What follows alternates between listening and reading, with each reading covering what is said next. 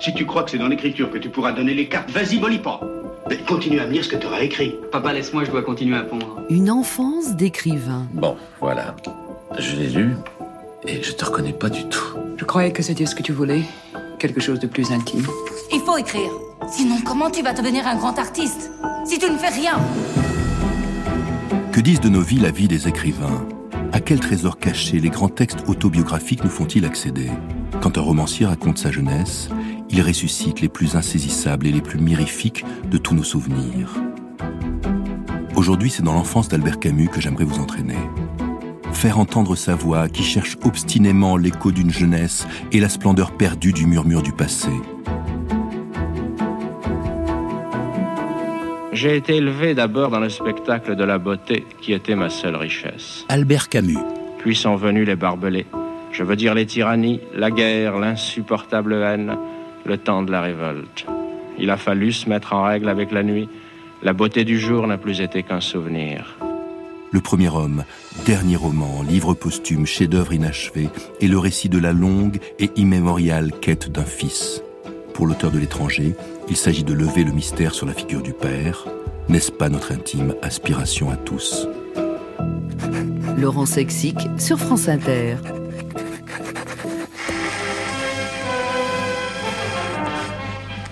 Midi Actualité. France Inter, le 5 janvier 1960. Je sais que quelque chose en ce monde a du sens. Et c'est l'homme, parce qu'il est le seul être à exiger d'en avoir. L'écrivain qui nous a laissé ces lignes, vous le savez, est mort. C'est Albert Camus. Tous les romans ont une histoire. L'histoire du premier homme, dernier roman d'Albert Camus, œuvre inachevée et posthume, embrassa la vie et le destin de son auteur. Cette histoire croise la route de l'écrivain philosophe par une journée d'hiver de 1960 sur la nationale en direction de Paris. Michel Gallimard, le conducteur de la Facelle Vega, sur le siège avant duquel Albert Camus avait pris place, perd le contrôle de son véhicule peu avant 15 heures le prestigieux et fringant quarantenaire, auteur de l'étranger et de la chute, y perd la vie. On l'apprendra seulement 34 années plus tard, sur le siège arrière se trouvait une sacoche de cuir au fond de laquelle on découvrit le manuscrit d'un roman dont le Nobel venait de terminer une première version et qui racontait l'histoire de sa vie. On pourrait dire quelle fin plus belle et plus enviable pour un romancier que de disparaître au sommet de sa gloire, le roman de sa vie à portée de main. Mais à cette période de son existence, contrairement à un grand nombre d'autres, Albert Camus ne rêvait absolument pas d'en finir, fût-ce de cette manière si sombrement romanesque. Sans doute pourrait-on même affirmer que jusqu'à cet instant, Camus n'avait jamais connu une si frénétique rage de vivre et un si puissant appétit de liberté le 4 janvier 1960 à 14h55. Par un malencontreux coup de volant et un poignant coup du sort, la France vit disparaître l'un de ses plus grands penseurs. On retrouva dans la veste de l'auteur un ticket de train qui, s'il avait été utilisé pour aller de Lourmarin à Paris, aurait sauvé la vie du romancier. Albert Camus restera jusqu'au bout le philosophe de l'absurde. Personnellement, au long d'une vie où, en somme, les chances ont été plus grandes que les malchances, je veux dire la mienne. L'une des chances principales est justement le fait d'être né en Algérie. Euh, je dois à l'Algérie non seulement mes leçons de bonheur, mais je lui dois mes leçons de souffrance et de malheur. Et retournons en Provence, autant heureux où Camus était encore des nôtres. En cette fin 1959, le romancier s'est retiré dans le Midi, dans sa maison de Lourmarin acquise un an auparavant. Camus a fui la capitale et son agitation. Il pense enfin avoir trouvé la paix dans cette demeure du Vaucluse où l'air embaume la lavande et où le soleil déverse des cataractes de clarté sous une chaleur aussi brûlante que son cher soleil d'Alger. Lourmarin. Essayons d'y retrouver la trace de son séjour en écoutant Franck Créac, son voisin. Lorsque Camus est venu à Lourmarin, c'était pour moi une chose extraordinaire. Pour lui, Lourmarin, c'était beaucoup l'Algérie, l'Algérie qui déchirait, dans laquelle il ne pouvait pas rentrer, comme vous le savez. Son enfance, c'était ces pays de soleil. Et à Lourmarin, il y a bien des collines qui rappellent l'Algérie. Ici, il peut et veut se consacrer tout entier à l'écriture. La rédaction du premier homme, débutée un an auparavant, l'a tiré de l'une des plus douloureuses périodes de son existence. Contrairement aux évidences, l'obtention du prix Nobel à la fin de l'année 57, loin de le conforter dans son travail, l'a fait plonger dans la tourmente. Cher Monsieur Camus, je vous apporte la bonne nouvelle. L'Académie suédoise vous a en effet aujourd'hui, à sa session de cet après-midi, décerné le prix Nobel de littérature pour votre importante œuvre littéraire qui met en lumière avec un sérieux pénétrant les problèmes qui se posent de nos jours à la conscience des hommes. Je vous remercie, monsieur l'ambassadeur, et je vous prie de transmettre à l'Académie suédoise euh, mes remerciements, euh, particulièrement euh, au nom de mon pays et surtout les remerciements d'un écrivain français d'Algérie. Accablé par un sentiment d'imposture, Camus se sent indigne de la récompense suprême, trop jeune à 43 ans pour être déjà célébré, auteur d'une œuvre trop mineure avec ses quelques romans parus. Derrière le masque d'homme sûr de lui, toujours souriant, derrière la mine à la Bogart qu'il s'est composée, se cache un être qui doute en permanence. Camus marche au bord de l'abîme, entre puissance de la pensée et fragilité de l'esprit. Il se sent toujours appelé par la tentation de se retirer du monde, d'en finir avec l'écriture, d'en finir avec lui-même parfois. La lecture de ses carnets permet de mesurer l'ampleur de son mal de vivre. 20 août 1949. Ma tentation la plus profonde, c'est le suicide. Et le suicide spectaculaire. 8 août 1957. Pour la première fois, après lecture de Crimes et Châtiments, doute absolu sur ma vocation. J'examine sérieusement la possibilité de renoncer. Depuis la parution de La Chute, quatre ans auparavant, il lui semble n'aboutir à rien. Les attaques dont il est l'objet le minent. Vous avez vu ce qu'ils ont écrit dans leur torchon? Que je suis un chien de garde du capitalisme. Un ennemi de la classe ouvrière. Ah bah oui, mais là, attends, euh, tu savais qu'en dénonçant les camps, ils allaient te tomber dessus. On peut dire ce qu'on veut de moi, mais pas ça. Sartre, on l'a toujours pas appelé? Non. Et pourquoi tu l'appelles pas toi? Parce que j'aurais l'air de lui forcer la main. Je vois bien que c'est la curée, il va réagir. Avec Sartre, la rupture est consommée. Les positions des deux écrivains sur l'URSS demeurent irréconciliables. Sartre est reçu avec les honneurs par le pouvoir soviétique et continue à défendre le régime, quand Camus a depuis longtemps pris ses distances avec le communisme et tiré le bilan des crimes du stalinisme. Camus a compris que le prophète des temps modernes n'est pas Marx, mais Dostoïevski. Il paye le prix de sa liberté de conscience, comme avec l'éreintement de la puissante revue des temps modernes à la parution de L'homme révolté. La rédaction des temps modernes a quelques réserves sur ton livre. Ah bon dois t'en douter, non Le fait que la droite t'encense te pose pas un peu problème Attends, soyons clairs, Sartre. Il faut se battre contre le totalitarisme. Contre tous les totalitarismes. L'histoire vous donnera tort, il sera trop tard. Cesse de jouer les Cassandres. Et puis qu'est-ce que tu attends de cette dénonciation des camps soviétiques?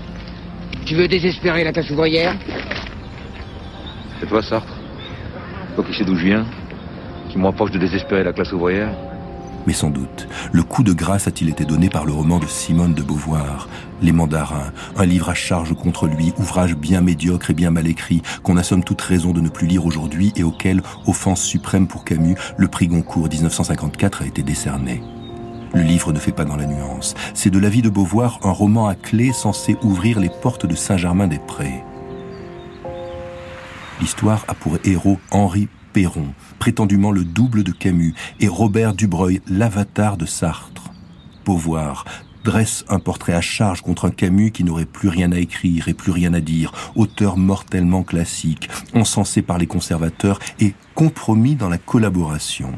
Sartre, lui, apparaît dans le roman comme le pur héros de son temps. On ne discute pas avec les égouts. Sera la seule réaction publique de Camus. Pourtant, le livre l'a meurtri, comme le meurtrissent les attaques dont il est objet de la part de ses propres amis, après sa désormais légendaire sortie sur la question algérienne, où il dit préférer sa mère à la justice. Lui qui fut très tôt un défenseur de la cause des Algériens, considère que son propos a été déformé pour résumer de façon outrancière sa position sur le colonialisme. lors de l'ultime interview qu'il accordera peu avant l'accident fatal au journaliste américain Robert Spector. À la question de savoir ce que les critiques avaient pu négliger dans son œuvre, Camus répondra Ma part obscure. À ce même journaliste qui lui demande s'il a bien conscience d'être un guide pour des générations de lecteurs, Camus se laisse aller à dire Je ne parle pour personne. J'ai trop à faire pour trouver mon propre langage. Je ne guide personne. Je ne sais pas où je vais.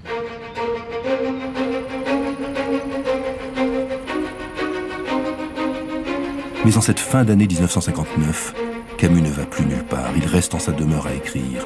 Lourmarin est un havre de paix et la Provence, bien loin du banc des accusés. Depuis quelques mois, lui qui avait envisagé un temps d'arrêter l'écriture, a réussi enfin à vaincre son angoisse de la page blanche. Au terme d'un combat acharné contre lui-même, il est enfin parvenu à achever une première version de ce roman sur son père, roman des origines, qu'il mûrit depuis une décennie.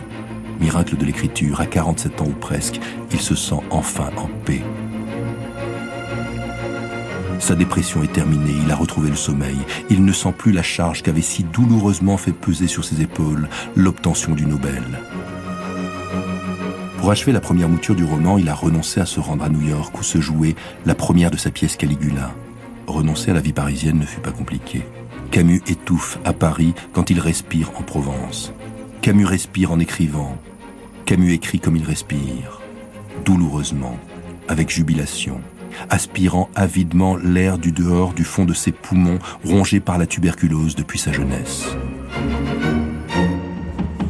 Et puis côté théâtre, les nouvelles sont meilleures pour celui qui ne parvenait plus à faire jouer ses pièces.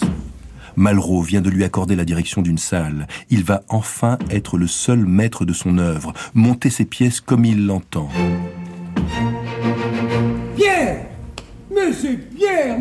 Bon, pas. Imaginez-vous, j'entre et je crois trouver Nicolas Stavroguine. Le travail de la mise en scène le tire de sa réclusion littéraire, en lui offrant une aventure collective qui est comme une récréation de l'esprit. Pourquoi je fais du théâtre? Eh bien, je me le suis souvent demandé. Et la seule réponse que j'ai pu me faire jusqu'à présent vous paraîtra sans doute d'une décourageante banalité. Tout simplement parce qu'une scène de théâtre est un des lieux du monde où je suis heureux. En cette fin d'année 1959, il triomphe au théâtre Antoine avec ses possédés, ambitieuse adaptation du roman de Dostoïevski, texte de plus de trois heures, joué par une vingtaine de comédiens, dont Pierre Vanek, Michel Bouquet et Charles Denner. Michel Bouquet, j'aimerais que vous nous disiez ici comment vous avez été amené à rencontrer pour la première fois Albert Camus, homme de théâtre. Euh, Albert Camus, m'ayant vu dans un concours de conservatoire, m'avait demandé de venir au théâtre Héberto où l'on préparait la création de Caligula. Et nous avons commencé à travailler. Je me suis aperçu qu'une seule chose était importante pour lui, c'était que la répétition aille à un point de violence assez fort pour permettre aux acteurs et à lui-même d'être dans leur plus complète vérité, si vous voulez, dans un creuset chauffé à blanc, comme un métal en fusion, et dans leur plus complète nudité. Si vous voulez, il était beaucoup plus un metteur en homme, si on peut dire, enfin, qu'un metteur en scène. En ce jour de 1960 où Camus retourne à la capitale, ses doutes, son angoisse appartiennent au passé. L'écriture du premier homme a fait fuir les démons. Au moment de quitter l'Ourmarin pour prendre la route, Camus, d'ordinaire mortifié d'insatisfaction quand il écrit, se montre ravi de cette première version, esquisse de 144 pages qu'il compte dilater à l'envie pour faire du premier homme son plus grand roman, son guerre épée à lui. Avant de quitter l'Ourmarin, Camus écrit à Maria Casares. Bon, dernière lettre. Juste pour te dire que j'arrive mardi, par la route remontant avec les Gallimards lundi. Ils passent par ici vendredi. Je te téléphonerai à mon arrivée, mais on pourrait peut-être convenir déjà de dîner ensemble mardi. Je t'envoie déjà une cargaison de tendres vœux, et que la vie rejaillisse en toi pendant toute l'année, te donnant le cher visage que j'aime depuis tant d'années.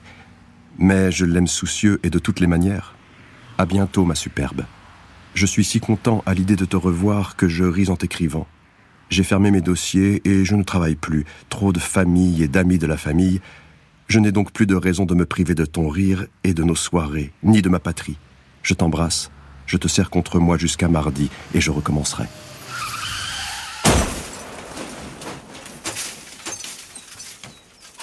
Entre la disparition de Camus et la parution de son roman Le Premier Homme, 34 années s'écoulèrent, 34 années de réflexion et d'attente qui en disent long sur les précautions, les craintes, les hésitations, les tergiversations de l'éditeur et des héritiers.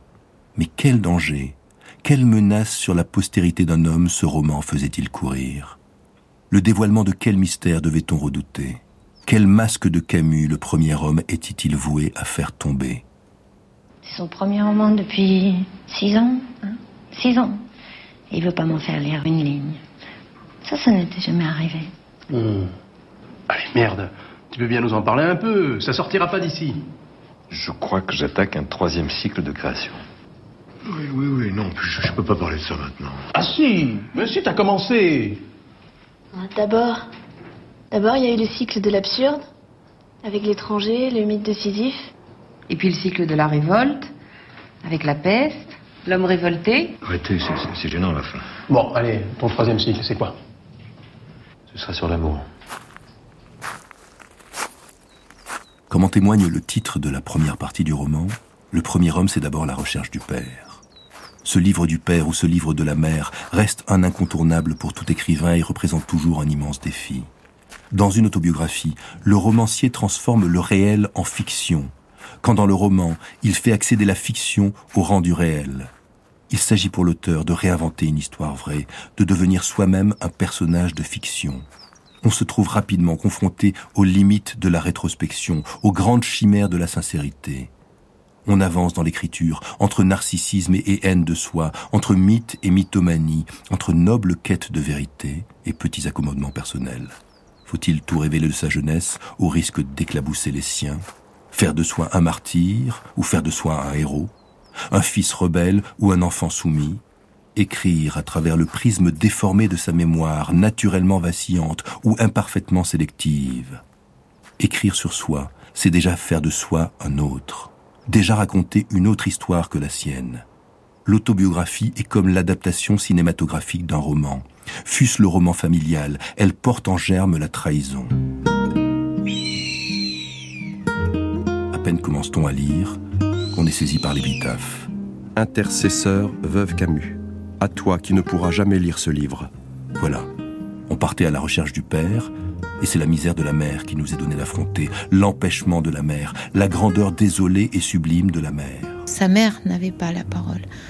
Non seulement parce que elle avait une- un peu une difficulté d'élocution, ma grand-mère, mais euh, aussi parce que, étant donné que mon grand-père a été tué alors euh, à la guerre de 14, Catherine Camus, la fille d'Albert Camus. presque tout de suite et que mon père n'avait pas encore un an, elle est retournée vivre chez sa mère et que sa mère dirigeait toute la maison. Donc ma grand-mère n'avait même pas la parole sur même l'éducation de ses enfants.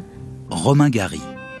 Sa mère, d'origine espagnole extrêmement modeste, parce qu'elle savait à peine écrire, lire et écrire, a fait des ménages pour élever ce fils, euh, ce fils qui est devenu euh, le plus grand écrivain français dont elle ne pouvait pas lire les œuvres. Euh, ce sont des conditions, si vous voulez, admirables euh, du point de vue de la tragédie humaine, mais et exemplaires à plus d'un égard, mais qu'on voudrait à l'avenir éviter, en ce sens qu'on voudrait tout de même avoir des mères qui, en donnant naissance à Camus, euh, à un Camus futur, ne se sacrifient pas au point de ne plus savoir qu'ils ont donné naissance à un Camus, et ne plus pouvoir le juger dans ses livres et dans ses œuvres. Mais aussitôt Camus désamorce notre émotion et nous entraîne hors des sentiers du drame maternel par la scène presque pastorale qui ouvre le premier homme. Au-dessus de la carriole qui roulait sur une route caillouteuse, de gros et épais nuages filaient vers l'est dans le crépuscule. Trois jours auparavant, il s'était gonflé au-dessus de l'Atlantique, avait attendu le vent d'ouest, puis s'était ébranlé, lentement d'abord et de plus en plus vite, avait survolé les eaux phosphorescentes de l'automne, droit vers le continent, s'était effiloché aux crêtes marocaines, reformé en troupeau sur les hauts plateaux d'Algérie, et maintenant, aux approches de la frontière tunisienne, essayait de gagner la mer Tyrrhénéenne pour s'y perdre.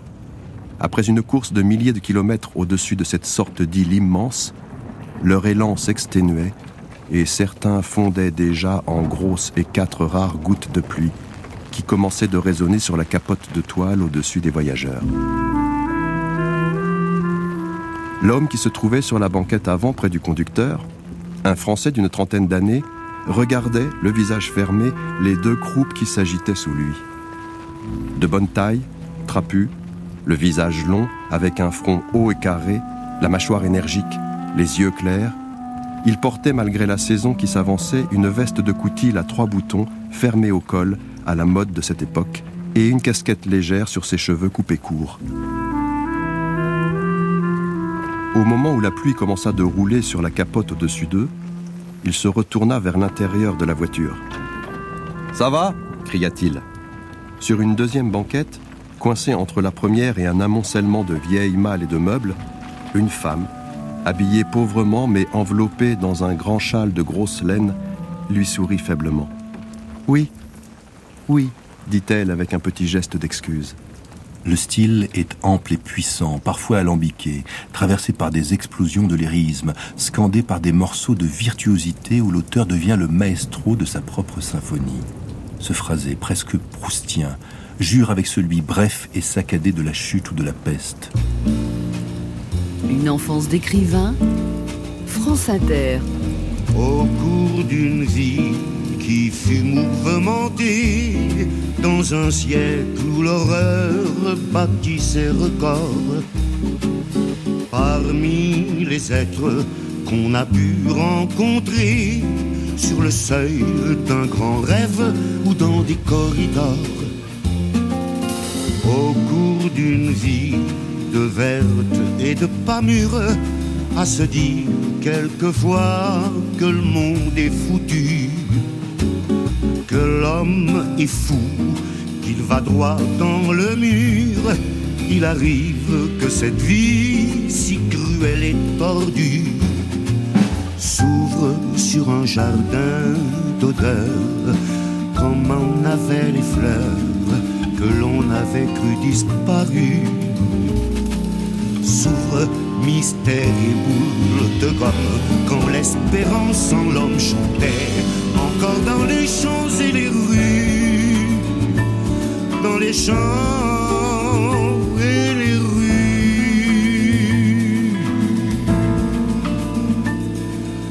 Au cours d'une vie qui fut mouvementée, il arrive qu'un jardin, qu'un simple visage humain, une main ouvre un nouveau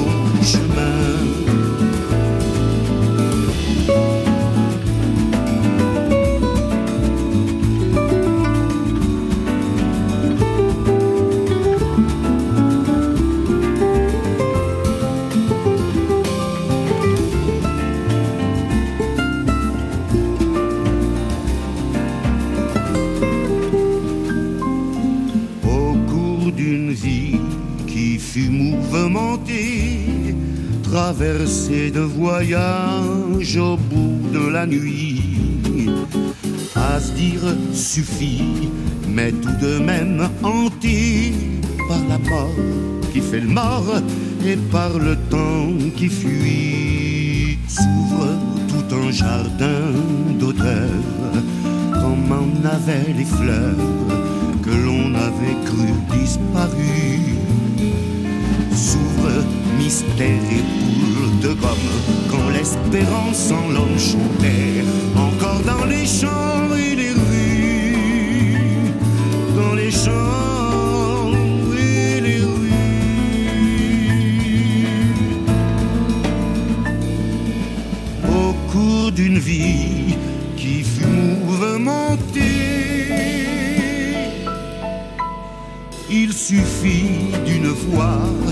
d'un certain regard pour qu'on voit un espoir toujours recommencer.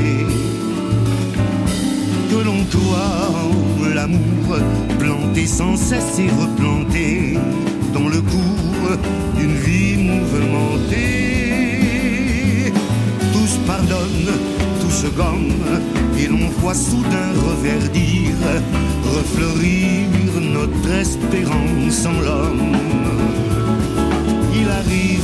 Jardin ou qu'un simple visage humain, une main ouvre un nouveau chemin. Tout se gomme, se pardonne, et l'on voit soudain reverdir, refleurir notre espérance en l'homme.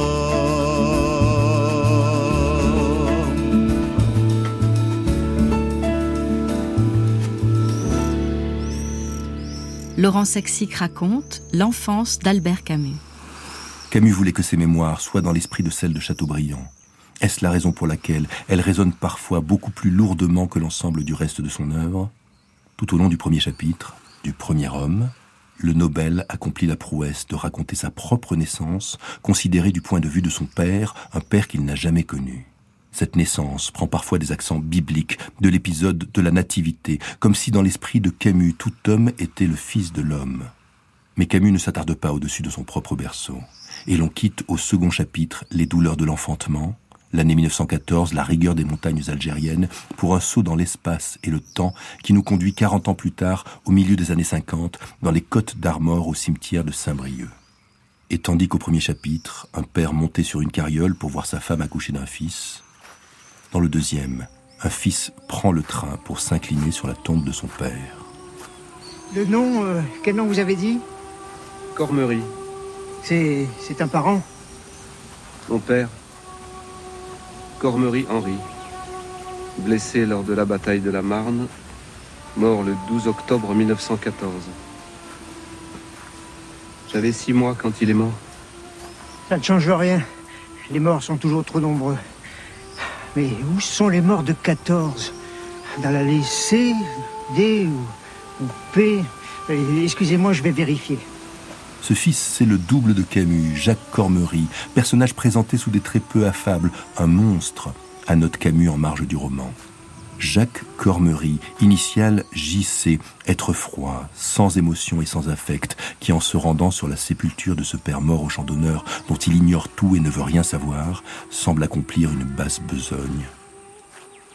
Depuis des années qu'il vivait en France, il se promettait de faire ce que sa mère, restée en Algérie, ce qu'elle lui demandait depuis si longtemps. Aller voir la tombe de son père qu'elle-même n'avait jamais vue. Il trouvait que cette visite n'avait aucun sens. Pour lui, d'abord, qui n'avait pas connu son père, ignorait à peu près tout de ce qu'il avait été, et qui avait horreur des gestes et des démarches conventionnelles, pour sa mère ensuite, qui ne parlait jamais du disparu, et qui ne pouvait rien imaginer de ce qu'il allait voir. Mais, puisque son vieux maître s'était retiré à Saint-Brieuc et qu'il trouvait ainsi l'occasion de le revoir, il s'était décidé à rendre visite à ce mort inconnu, et avait même tenu à le faire avant de retrouver son vieil ami pour se sentir ensuite tout à fait libre. C'est ici, dit le gardien. C'est le souvenir français qui se charge de l'entretien depuis quarante ans. Tenez, il est là. Il montrait une pierre dans la première rangée. C'est un face-à-face terrible. Le fils indigne devant la tombe du père inconnu. On est déjà au point focal du roman. Et Camus nous y offre parmi les plus belles pages du livre et peut-être de son œuvre entière. Au milieu de ce vaste champ où règne un silence sépulcral, la métamorphose d'un homme et son humanisation soudaine vont s'opérer celui présenté par l'auteur comme un monstre de cynisme devient par la seule force de la pensée et sous le coup d'un déferlement d'émotions un être sensible. C'est la renaissance du Fils au nom du Père. Du drame du Père, du drame de la guerre, du scandale de la vie ôté prématurément à la jeunesse. Ce pèlerinage obligé que Camus Cormery avait entrepris, comme malgré lui, aura mis en lumière l'humanité d'un homme, tout autant que la compréhension soudaine, presque cathartique, de pans entiers de la personnalité et de la vie de Camus. Sont ainsi soudain éclairés ses insatiables désirs de conquête féminine, son goût pour la solitude, sa révolte contre l'injustice. Soudain, face au père défunt, la vie du fils prend son envol. Certaines phrases rappellent le célèbre ordre des années et des heures de la recherche de Proust et témoignent encore de l'ambition littéraire de Camus avec ce premier homme la recherche du Père sera sa recherche du temps perdu. Comment la puissance de la pensée agissante et l'expérience douloureuse du temps parviennent à transformer un homme. C'est à ce moment-là qu'il lut sur la tombe la date de la naissance de son père, dont il découvrit à cette occasion qu'il l'ignorait. Puis il lut 1885-1914 et fit un calcul machinal 29 ans. Soudain, une idée le frappa qui l'ébranla jusque dans son corps. Il avait 40 ans. L'homme enterré sous cette dalle et qui avait été son père était plus jeune que lui. et le flot de tendresse et de pitié qui d'un coup vint lui emplir le cœur n'était pas le mouvement d'âme qui porte le Fils vers le souvenir du Père disparu, mais la compassion bouleversée qu'un homme fait, ressent, devant l'enfant injustement rassasié. Quelque chose ici n'était pas dans l'ordre naturel, et à vrai dire, il n'y avait pas d'ordre, mais seulement folie et chaos là où le Fils était plus âgé que le Père. Les années cessaient de s'ordonner suivant ce grand fleuve qui coule vers sa fin. Il n'était plus ce cœur angoissé, avide de vivre, révolté contre l'ordre mortel du monde qui l'avait accompagné durant quarante années et qui battait toujours avec la même force contre le mur qui séparait du secret de toute vie.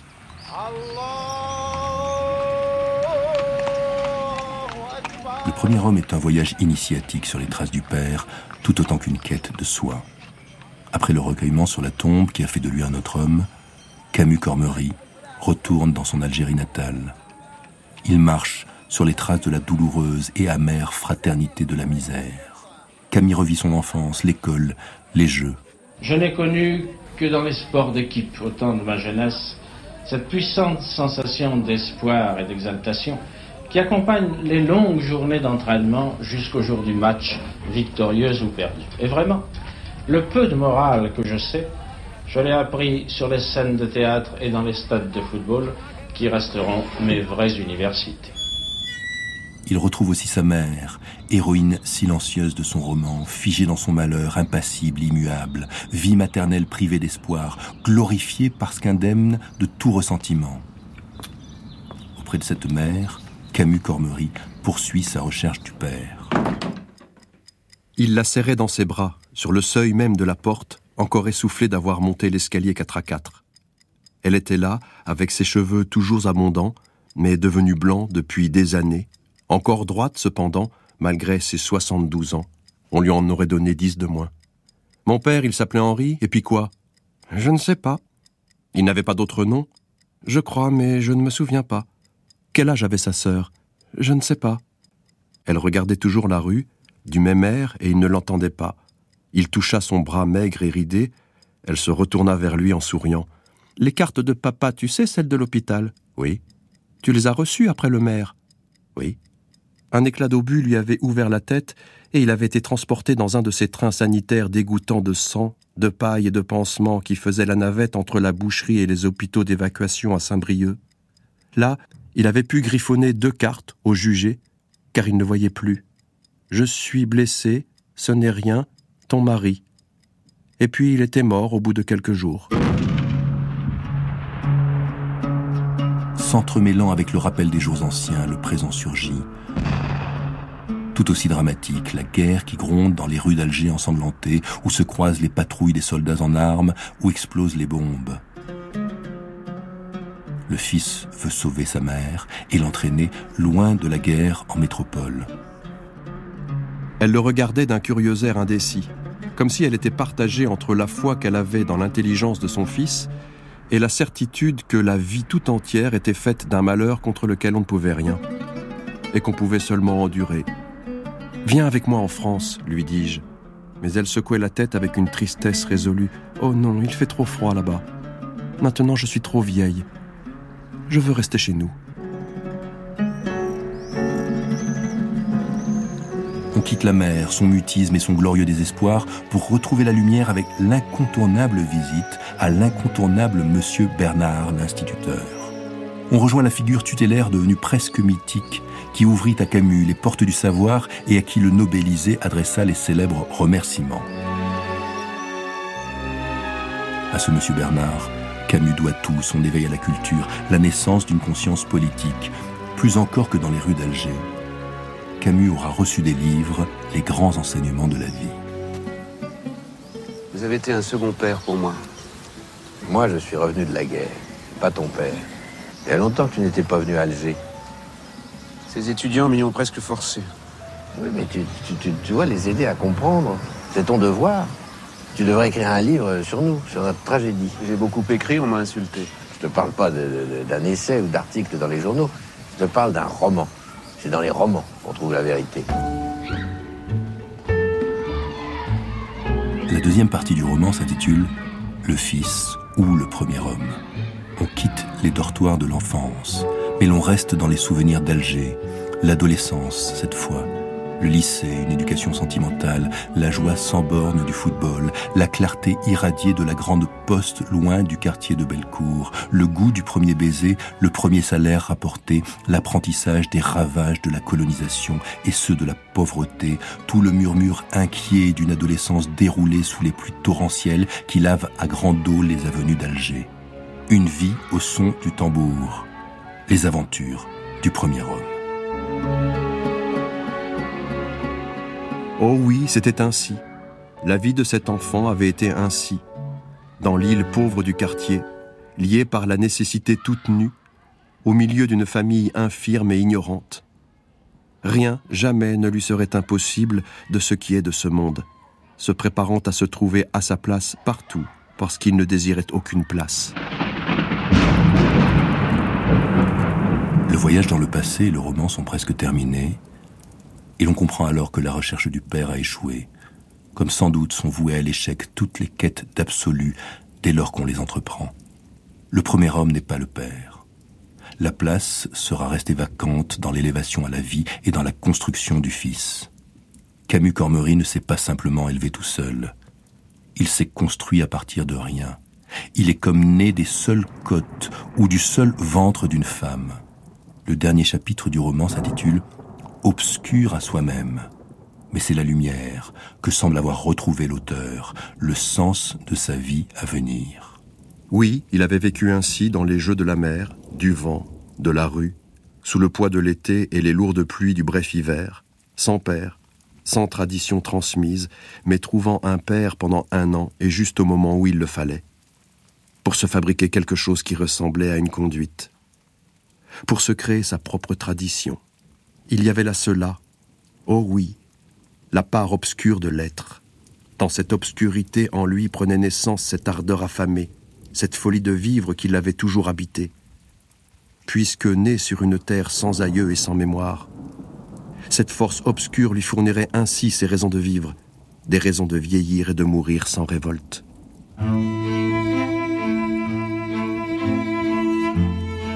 Il faut mettre en perspective ce roman posthume avec le roman qui l'a précédé dans l'œuvre de Camus.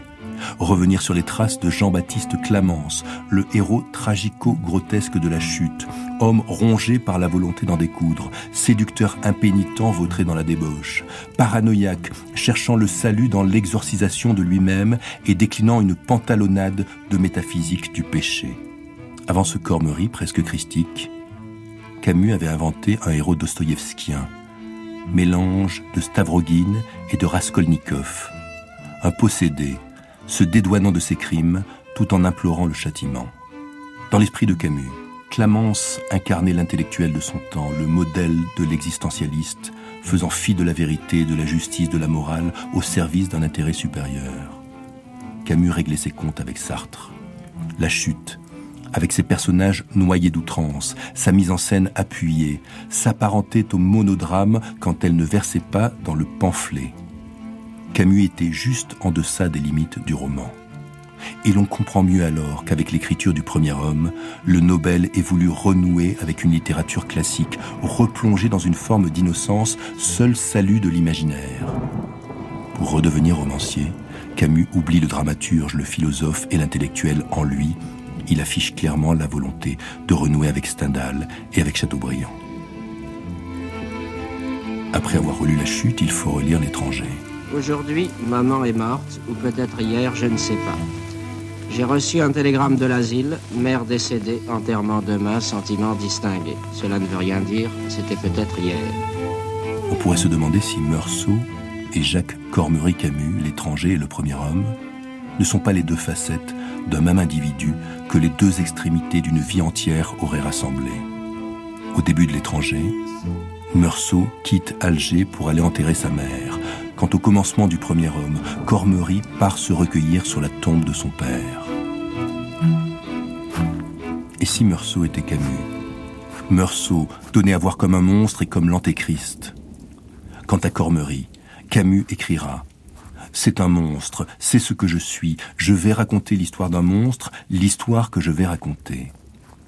Cette phrase n'aurait-elle pu être l'épigraphe de l'étranger? L'écriture du premier homme est celle d'une quête de rédemption. Peut-être que le démon de Meursault abritait ce monstre que Camus combattait en lui. Peut-être une vie et une œuvre entière ont-elles permis à Camus de s'être enfin découvert, d'avoir reconnu et d'avoir exprimé cette part qu'il disait obscure à lui-même? Ne plus être étranger à soi-même, s'accepter, enfin. Une fois refermé, le premier homme laisse un sentiment étrange. On tient alors entre ses mains le testament d'une vie, un testament habité par une immense foi en l'avenir, le départ de quelque chose et la fin de toute chose. Le premier homme est un objet littéraire unique, tragique faire-part de décès et lumineux acte de naissance. N'avouez jamais. Ne dites pas comme ça, sans penser à mal, ingénument, je suis heureux, car aussitôt, vous verriez autour de vous, sur des lèvres retroussées, votre condamnation. Ah, vous êtes heureux, mon garçon. Et que faites-vous des orphelins du Cachemire? Ou des lépreux de la Nouvelle-Zélande qui ne sont pas heureux, eux, comme vous dites Eh oui, que faire des lépreux Comment s'en débarrasser, comme dit notre ami Ionesco? Et aussitôt, nous voilà tristes comme des cure-dents. Pourtant, moi, j'ai plutôt l'impression qu'il faut être fort et heureux pour bien aider les gens dans le malheur. Celui qui traîne sa vie et succombe sous son propre poids ne peut aider personne. Celui au contraire qui se domine et qui domine sa vie, celui-là peut être vraiment généreux et donner efficacement. Une enfance d'écrivain, Laurent Sexic. Cette émission a été réalisée par Xavier Pestugia. Les textes d'Albert Camus ont été lus par Benoît Marchand. Tous les épisodes de cette série, Une enfance d'écrivain, sont sur le site de l'émission disponible en podcast. Bonne journée sur France Inter.